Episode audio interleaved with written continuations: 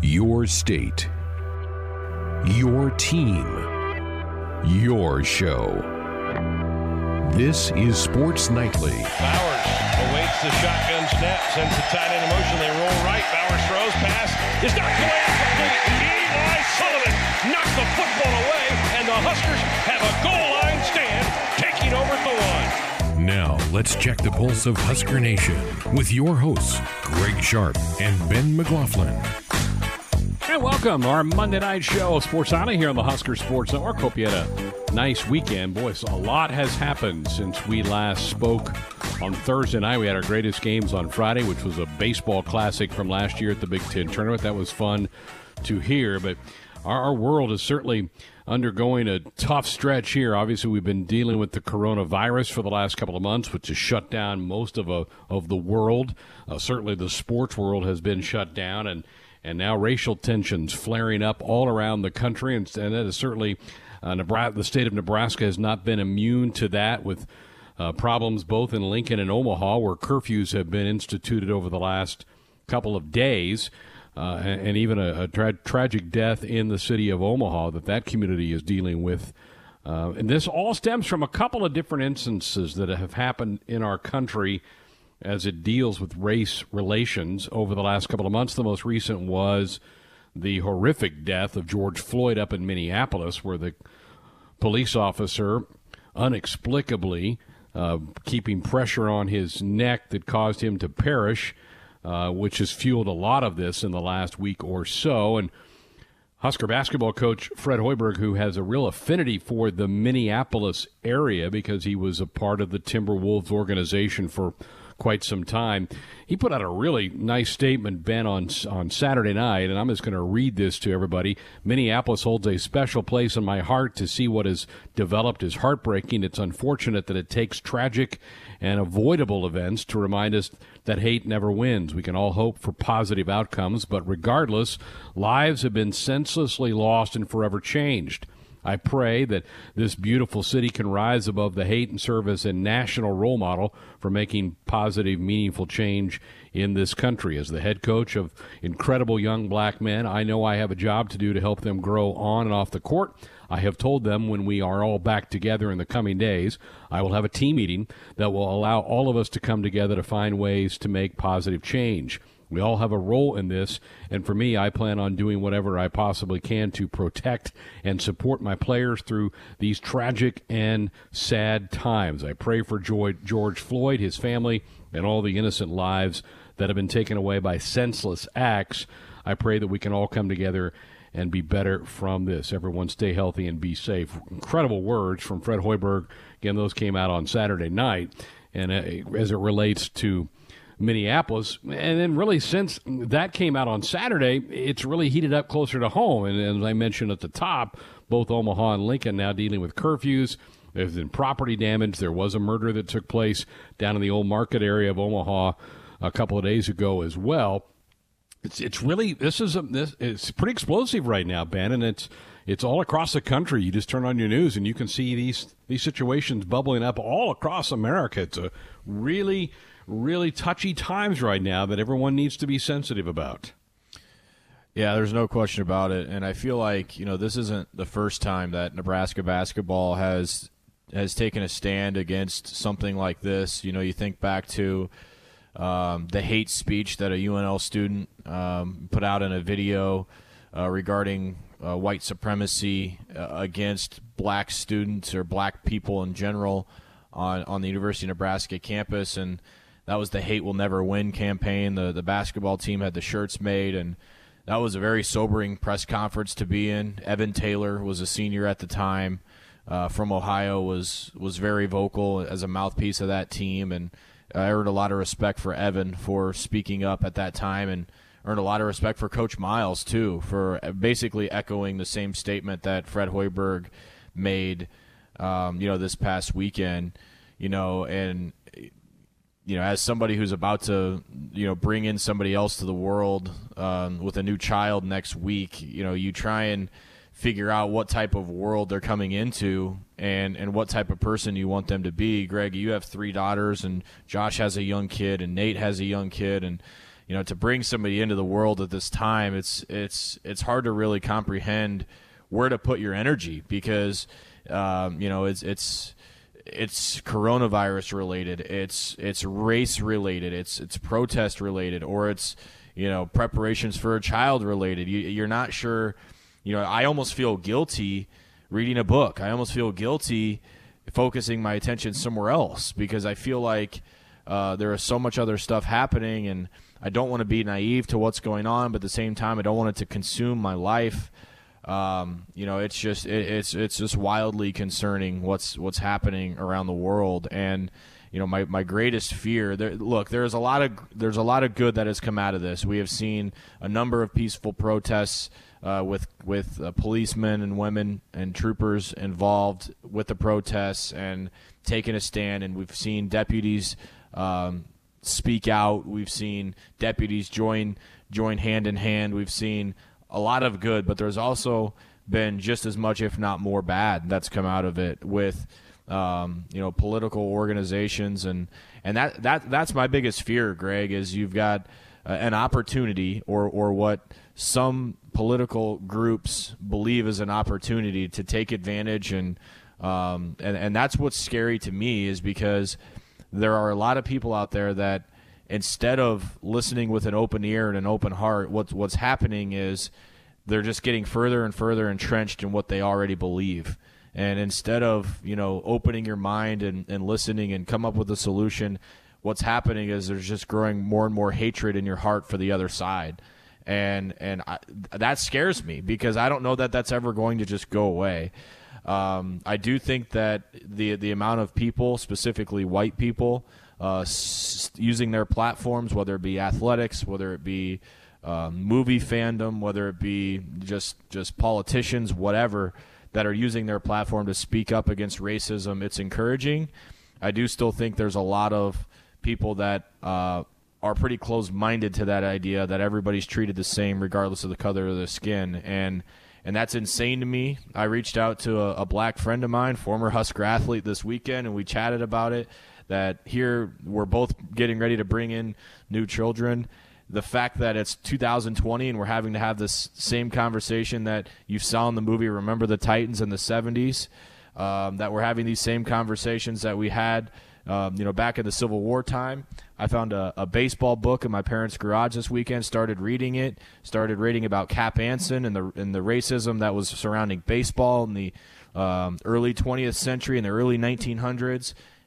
It's disheartening that nothing's changed in 2020, and that's scary to me and, and, and like I said, the biggest the biggest thought that I have is I'm worried for our society that when things like this happen, you've got people instead of opening their hearts and opening their minds, digging their ha- their feet in the sand even further what they already believe and becoming even more closed minded than they already are. Well, I think I think you have an awful lot of people that feel that way. I, I the the protests. I, am all for those folks. I, I will stand on a hill and fight off anybody for people to have the right to go peacefully protest, to say what they want to say. They need to be heard. They should be heard. They should be speaking out. I'm all for that. What we've now turned to, though, is we have a small element that then has taken advantage of this and goes out and just starts smashing windows and doing those type of things on the backs of this, and that's what bothers me. You talked about being a parent. I do want to mention Amy Williams, Husker women's basketball coach, who is married to an African American.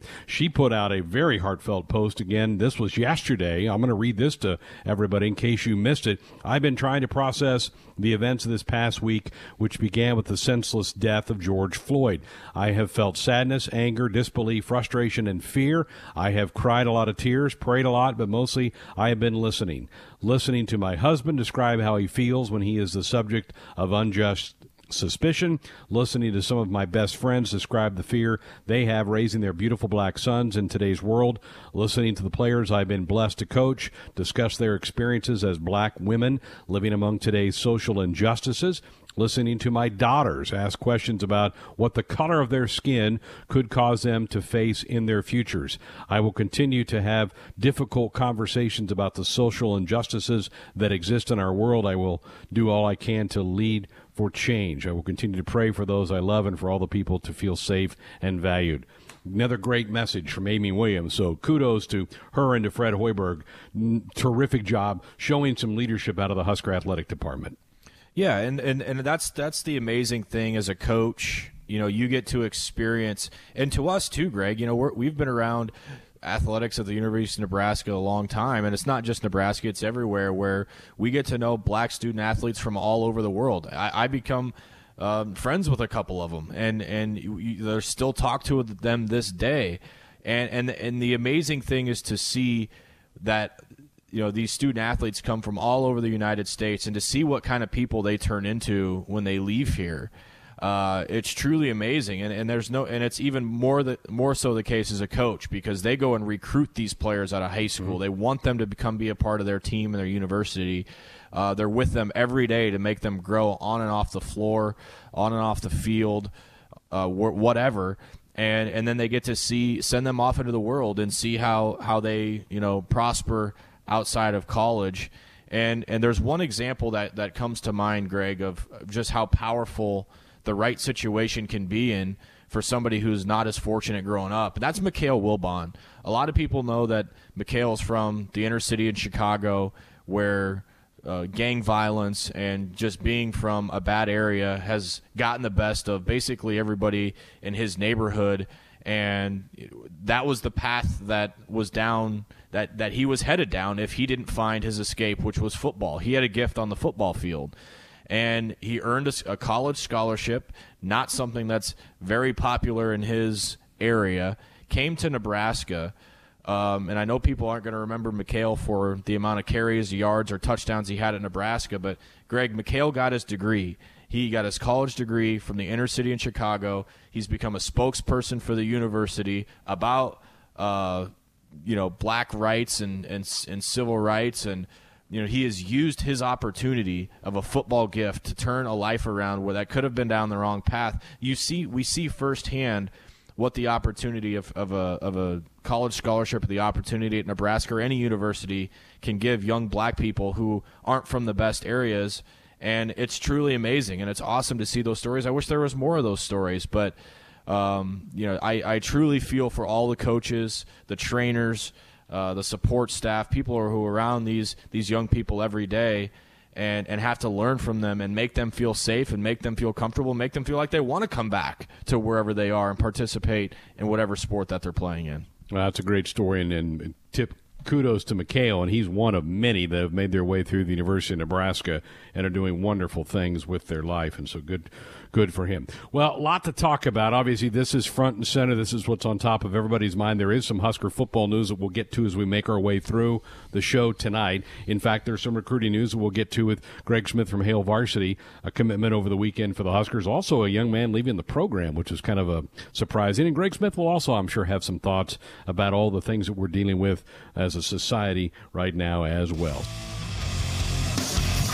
Welcome back, Sports Nightly, here on the Husker Sports Network on a Monday night. Thanks to everybody for dialing us up. Hopefully, everybody had a safe and productive weekend. We are off and rolling here on our Monday show, and happy to welcome on our first guest of the night, Greg Smith from Hail Varsity. Greg, normally have you on to just talk about recruiting, but be remiss if we didn't start out by talking with you just about everything that's going on, especially you know as a black man in this country and, and somebody who's you know trying to uh, you know, mobilize and uh, make sure that everything's going the way that, that they want them and their family to be treated. And, and for you, I know this hits really close to home. Let's just start first with how you're holding up and how you're doing. Uh, I'm holding up fairly well. Thanks for asking. Um, it, there, there's just been, like we were saying off it, it's kind of been a lot, right? It, you already have um, kind of the big thing out there with kind of the response to COVID 19 and all of that. Just as we started to see, I guess, a little bit of change as far as trying to get back to normal or taking steps towards normal on that, um, you really have kind of racial tensions ramping back up in the country um, after the situation up in Minneapolis with George Floyd and his death. Um, and then and that's kind of spilled over around the country, and, and it's been something to really see because I think that this one it kind of hit differently for a lot of people, and I think that that's why you've seen kind of the outpouring around the country. Um, and then, as you are aware of, you know, you have the the shooting in Omaha as well, and the different things, protests and stuff out there. Um, so it's just been one thing after another. It's it's just been a lot to process, um, and trying to think about like kind of my place as a black man in this country, um, and where I fit in, and, and where you know what people think of you and all of that. It's just been a, a lot and has been a lot of different conversations uh, with a lot of friends. Greg, I, uh, you, I, I'm sure in Nebraska, you know, set, or deal with a set a different set of circumstances than depending on where you're at in the country. But we're all trying to to get on the same page with one common goal here. But I, I if I recall, your wife is from the South and the Southeast. What what part uh, has that dynamic brought into you? You know, where racial tensions tend to be maybe a little higher, uh, and just you know how that's kind of formed your background, your perception, and you know your your guys' life together. Yeah, it, it's it's actually super interesting um, because my my wife is from Mississippi, um, so you know people have you know their preconceived notions and earn justifiably so based on their history um, in particular about people from there, and so it really shaped her with her interactions with Black people as a kid, um, but the kind of the other way and seeing that they had their own struggles and issues, she was always someone that wanted to be a friend to them um, and wanted to try to seek to understand. Like that's always always just kind of been her thing. Um, and, and so that's one of the things that I kind of love about her, right? Um, and then my grandparents are from Mississippi as well before they kind of immigrated up to Chicago, where I'm originally from. Um, and so we kind of had that connection there. Um, and it definitely shapes things because you just see so much um, and all the different sides and angles of the battle with racism and to the fight for equality and for people to try to have equal rights. Um, it, it's something that I've kind of seen all sides on just based on the different things that I've seen in my life and, and, and who I've married. Tell us a little bit about Greg. You know what what all went into the statement that you put out on Twitter. Uh, for those that haven't haven't seen it yet, uh, look Greg Greg up on Twitter. He put it together a, a very thoughtful uh, statement this weekend at Greg Smith HV. Uh, why you thought to do this, where it came from, and really what you what you'd hoped you know people would get out of reading it. Yeah, you know, I, am always someone that likes to kind of stop and wait and kind of let things unfold before I really say anything publicly. And I would that would be if I did not have a somewhat public job and people somewhat knew me. I'm not trying to give myself more credit than I need to on that. Um, or if I was just, you know, I worked at a bank or something, right? Um, and so I felt that it was important for me to put the statement out that I did because I wanted to give people a sense of my perspective and where I was coming from. And part of it it is that I do fully understand that there are going to be people listening to this, or there are Husker fans out there, um, or just people around the country that are white that have a totally different experience than what I had, and because of that um, different experience, you're just not naturally going to think about what it would be like for me to go through certain things that I've gone through. So I say in the statement about different things that I have to think about um, as a black guy in this country, and especially being in a place that's predominantly white, where I'm I wave to my on purpose and talk, go out my way to talk to them and smile at them because I want them to know that I live here, like just in case there is some sort of incident in which they feel the need, they feel threatened and they feel the need to call the police. They know that this is my house. Um, those are the sorts of things, as I've kind of talked to different people um, after I put the statement out, that I just don't think that people always consider and think about it. When you're thinking about that level of thought that I have to go, have to put in sometimes in my daily activities in life, um, you can imagine then how that can balloon out and mushroom out um, to even bigger issues, whether or not we're talking about dealing with police or what have you. There are just a lot of different things that I think that people just don't think about, um, and it's not always malicious. And I don't want to say it that way it's not. I know it's not always malicious, but sometimes it is. We need to acknowledge both um, because they both definitely exist. Um, and so I just wanted people to stop and think. That was my whole goal of it, and I've had some really productive conversations uh, after putting the statement out. Well, Greg, we, we truly do appreciate you know the the insight because as you said, you know, being me being a middle aged white guy, you know, that grew up in Omaha, I I don't have the same perspective as you, and, and it takes things like that for for some of us to understand. I've gotten to know a lot of black athletes at Nebraska, different backgrounds where they came from, but you know, th- there's never enough information. There's never enough insight. So we appreciate you sharing that, and, and thank you for, for doing that. And for those again that haven't checked it out, add Greg Smith HV. Uh, go check the, him out on Twitter and, and give that statement a read. Uh, well, we didn't have you on here to just talk about uh, the, some of the scary stuff that's happening in real life. Let's bring it back to what you do for a living. Maybe this has pr- provided a little bit of escape for you in your job. Maybe it's just added to the stretch. I'm not sure, but uh, recruiting at Nebraska continuing to move along, and I guess uh, a recruit that we didn't necessarily expect to talk about, a recruit, I should say, current signee, current member of the team, and Henry Gray. Um, you, along with all of us, kind of learned about this. What, when did you first get a hint, Greg, about Henry Gray and, and what type of situation he was dealing with that is going to pull him away from Lincoln? Yeah, for me on that one, it really was Friday afternoon, shortly before that news kind of came out when he put his statement out, um, because it was kind of a surprise because it's, it's just something that's not on your radar. And you've been around the team and just sports long enough to know that everyone, like you kind of have a little bit of a thought on guys that might be, I guess, flight risk to kind of need to leave and go home, um, or guys that are the, maybe going into the transfer portal because you know playing time might be cut, or there's new guys that have come into their rooms, um, and there's all sorts of different situations for that, right? But you don't necessarily expect that to happen with a guy that just got to campus and early enrolled and was so adamant and pro Nebraska um, during the recruiting process to a point where he was really one of the big peer recruiters in that 2020 recruiting class. Like that one was uh, was a surprise.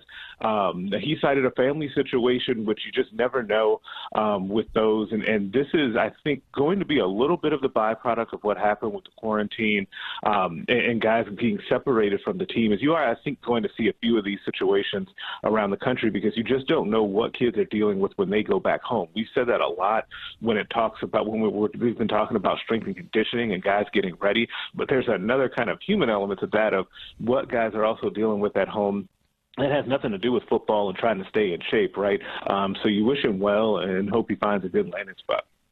Greg Smith from Hail Varsity is our guest here on Sports Nightly. Greg, that kind of leads me into my next question. What what talks have you had with recruits, with analysts, with parents, with peers uh, about this recruiting process in particular, and what it could mean for potential decommitments, flips? Uh, guys waiting to commit. I mean, what what has this done to the process? I guess just based on the conversations you had with all the different entity coaches, recruits, analysts, all all the alike. There is not a single person that you talk to about this that will tell you that they're not expecting some sort of wild, wild west out there. When a when things open back up, and b when we get into the season and then get towards December um, for the early signing period, everyone is kind of bracing themselves for it to be crazy. There's been just a record number of commitments that have happened. Um, so there, so really, I would say the overall impact on timelines is that guys are moving up, um, and it really is a domino effect because if if one kid gets in the class, let's say Nebraska has two spots in their 2021 class for wide receivers. Well, if you have Sean Hardy get in the class like he did on Friday, um, then you say we only have one more spot. You're talking to a number of wide receivers. Even if kids haven't been able to take a visit to Nebraska, they may say, "Hey, I want to go ahead and lock my spot in because I know I kind of like Nebraska. It may not necessarily be 100% my choice right now, but I'm going to reserve that spot, for lack of a better term, and then we'll see what happens down the road. The byproduct of that is that you haven't built as strong of a connection as you normally would have, and so that kid would be more susceptible to flip later on, and that's happening all over the country, right? Um, and so that's why so many people, including myself, think that we're going to see a lot of decommitments and movement later on in this recruiting cycle. Greg, you talked a little bit about the Husker situation at wide receiver in this class. They got a commitment in Sean Hardy. Uh, they had Jaylin Noel choose Iowa State over Nebraska uh, this last weekend. How much did, did Noel's decision maybe get impacted by Hardy? And that being said, what, what type of guy is Hardy? There, there seems to be a, a lesser known recruit that maybe isn't as flamboyant on social media as some others. What can you tell us about this situation at Nebraska receiver with these two guys?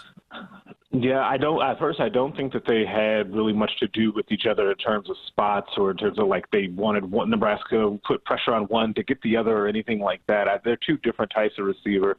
Um, Noel is more of that slot guy that can also play a little bit of that running back duck R um, type of role that Nebraska likes. Hardy um, is more of your classic outside receiver, which is needed um, at Nebraska. He's more he's six three, uh, 190, so he's definitely a different type of receiver. Whereas Noel is like 5'11", 170, 180.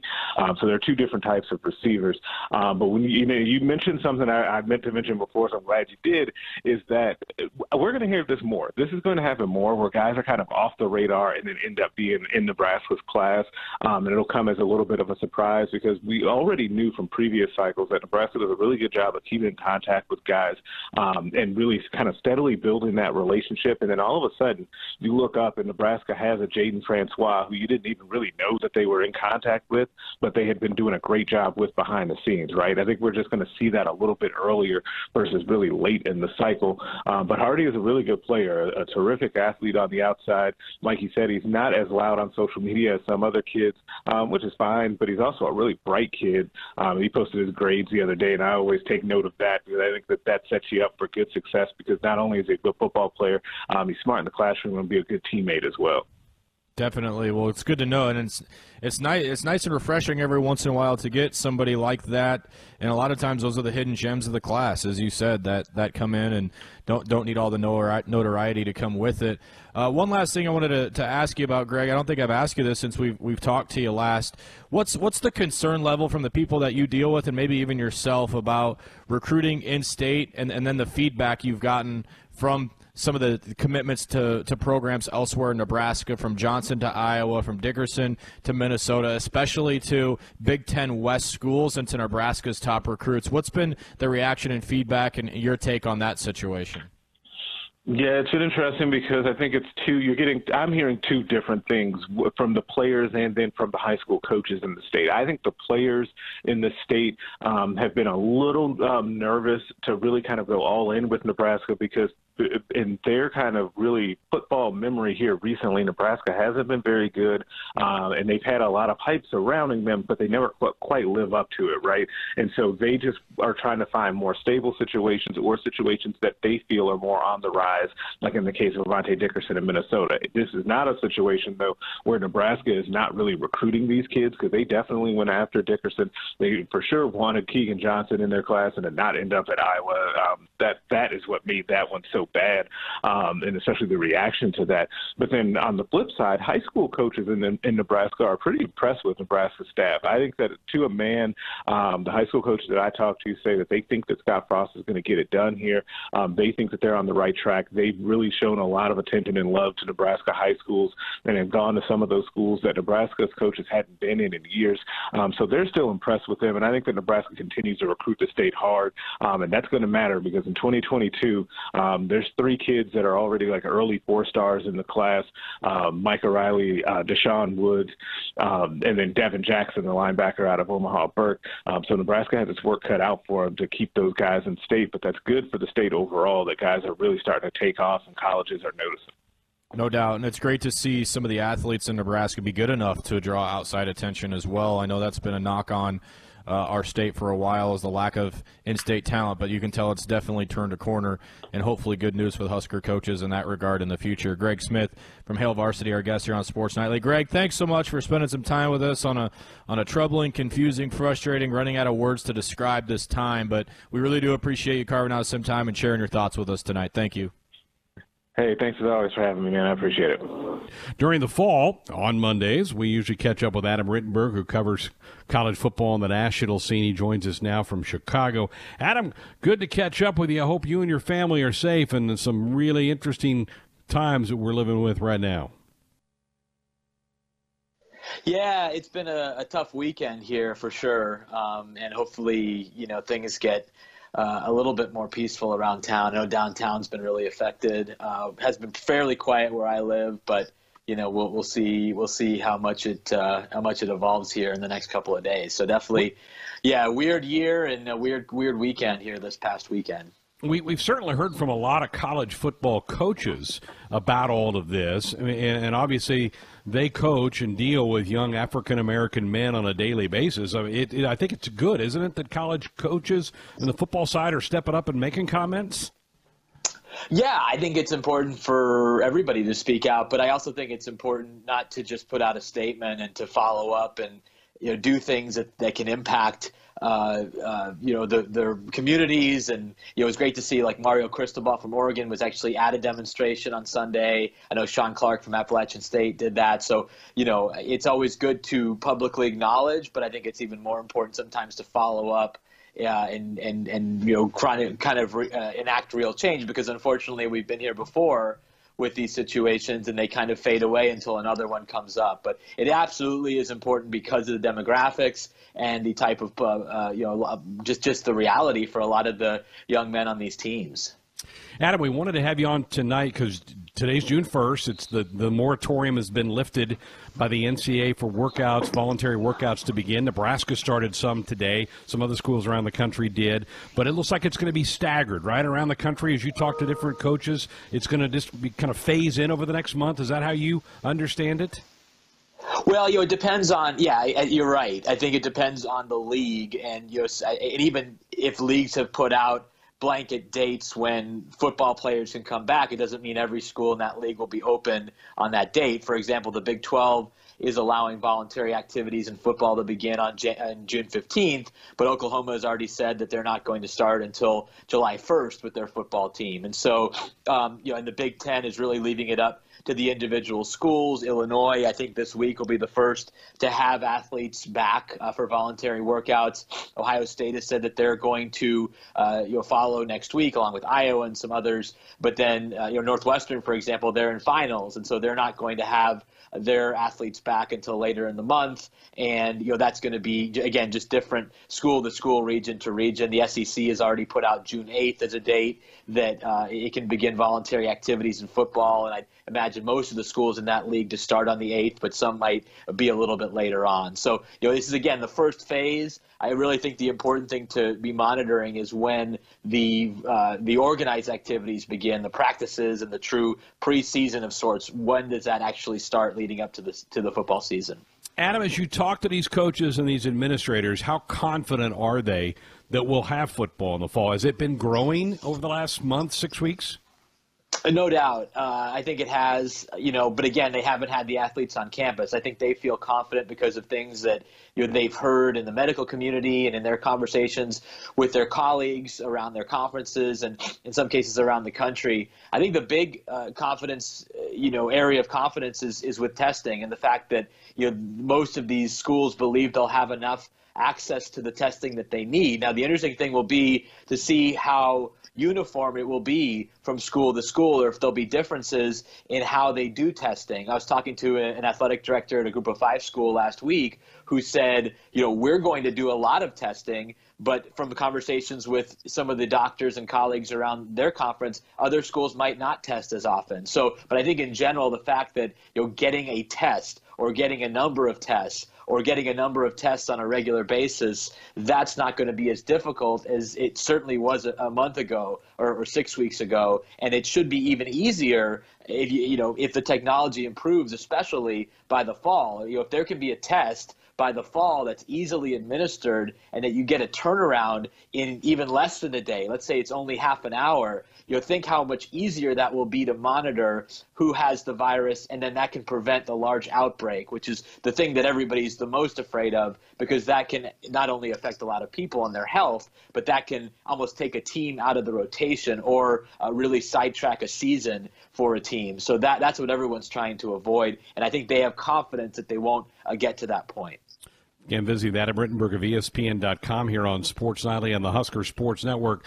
Is it the commissioners ultimately that make the call on this, Adam, and how much are they communicating with one another?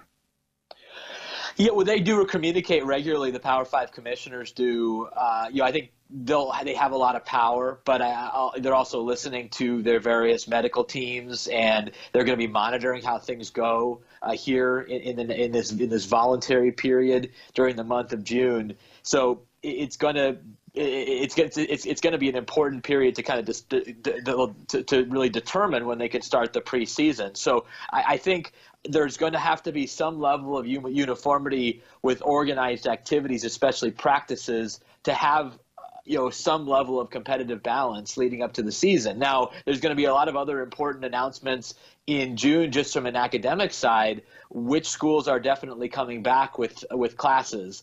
Uh, you know, how does the academic calendars affect uh, when these uh, these athletes can begin their organized activities? You know, Michigan's president about a week ago said that if if everybody's not back on campus, we're not going to have sports in the fall. That's a pretty strong statement. So has that changed? And where's Michigan in all of this? So, uh, you know, will it will it come to a point where they can get together and make decisions for the country and the sport. You know, they need to, but I, I can certainly see some challenges for them in, in terms of getting there. Okay, those are the, the schools that are in conferences. What about a Notre Dame? How, how how confident, how nervous is Notre Dame right now? Because they don't really, I mean, they've got to follow along with what everybody else does, I guess. Well, yes and no. I mean, they, they, they have their agreement with the ACC. They're very connected with that league, and they're making decisions in all the other sports with the ACC, all the other fall sports, in addition to the, the basketballs and everything else that comes after it. So the only uh, concern if you're Notre Dame is if there's some type of shortened season or if uh, you know teams can't pa- play their entire non-conference schedule, what happens to Notre Dame? If USC has to decide between playing Alabama in the first game or Notre Dame in the last game of the regular season, and they can only play one of those games, where do they decide? They probably decide to keep their rivalry with Notre Dame going, but uh, that's uh, that's a bit of a concern if you're if you're Jack Swarbrick. The good thing is they're so built into the ACC schedule and they're Notre Dame you know, Navy's not going to want to give up the Notre Dame game. USC probably won't. Stanford probably won't. And so they're going to get kept on most schedules, even if there's a limited amount of games. So even if it's a 10 game season, you know, Notre Dame should get in those 10 games. Whereas I'd be a little more worried if I were BYU or if I were Liberty or some of the other independents that were out there.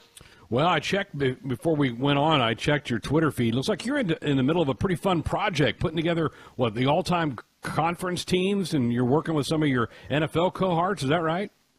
Yeah, it was fun. We, we should do more of this, honestly. Uh, it's been fun to work with our colleagues on the NFL side. It's basically going through um, the rosters uh, of these NFL teams and you know picking the best group of Big Ten players, the best group of ACC players, and then we ended up uh, uh, ranking, you know, which, which conference actually had the, the, the best team in the NFL to win this year. So, you know, for example, I think it's going to be later this week. If you're the big, if you're creating a Big Ten team, do you go with Russell Wilson as your quarterback, who obviously finished his career in the Big Ten, or do you go with Tom Brady, who who, uh, who played at Michigan, or Drew Brees, who was at the who was at Purdue and now the Saints? So there's some tough decisions there, and really tough decisions across the board. So um, yeah, it was a fun project to do, and, and hopefully uh, will be fun for everybody to read this week. Oh, that'll be great, fantastic. We kind of need some distractions like that. Well, Adam, always good to catch up. Glad to hear you're safe. Uh, let's hope we get this thing rolling, and we're talking weekly come the fall.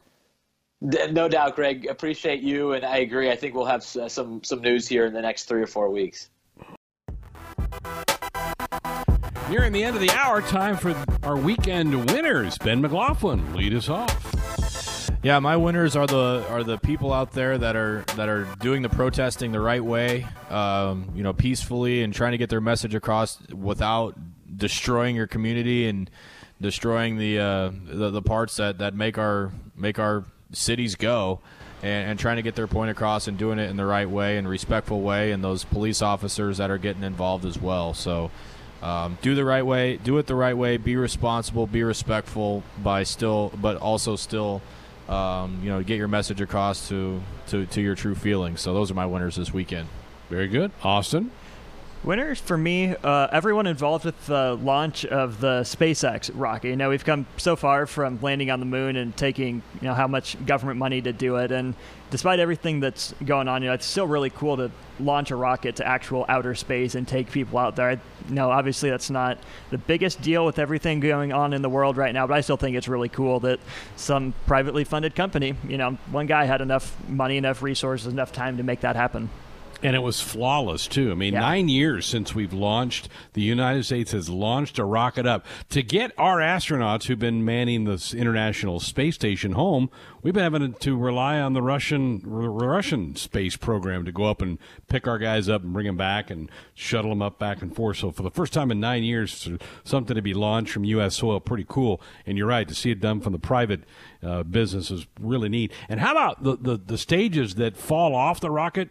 Come back and land on a platform. I mean, he's got a design to do that. It's crazy. that was mine as well. But my winners are going to be Fred Hoiberg and Amy Williams, stepping up with ma- marvelous messages. Fred was, certainly has an affinity for the Minneapolis area because he spent some time with that organization up there. And then Amy Williams really opening up her heart as she is married to an African American about all the questions she's having to answer for her daughters. I thought both were wonderful messages and so glad to see some Husker coaches step up and do that. So kudos to both Fred Hoiberg and Amy Williams for their messages over the weekend. All right, tomorrow night we're going to do something we haven't done in a while, Ben. The Big Ten Blitz. All right. It's been months. Let's go. We usually did would do that kind of wrapping up spring practices for all these entities, but that didn't happen.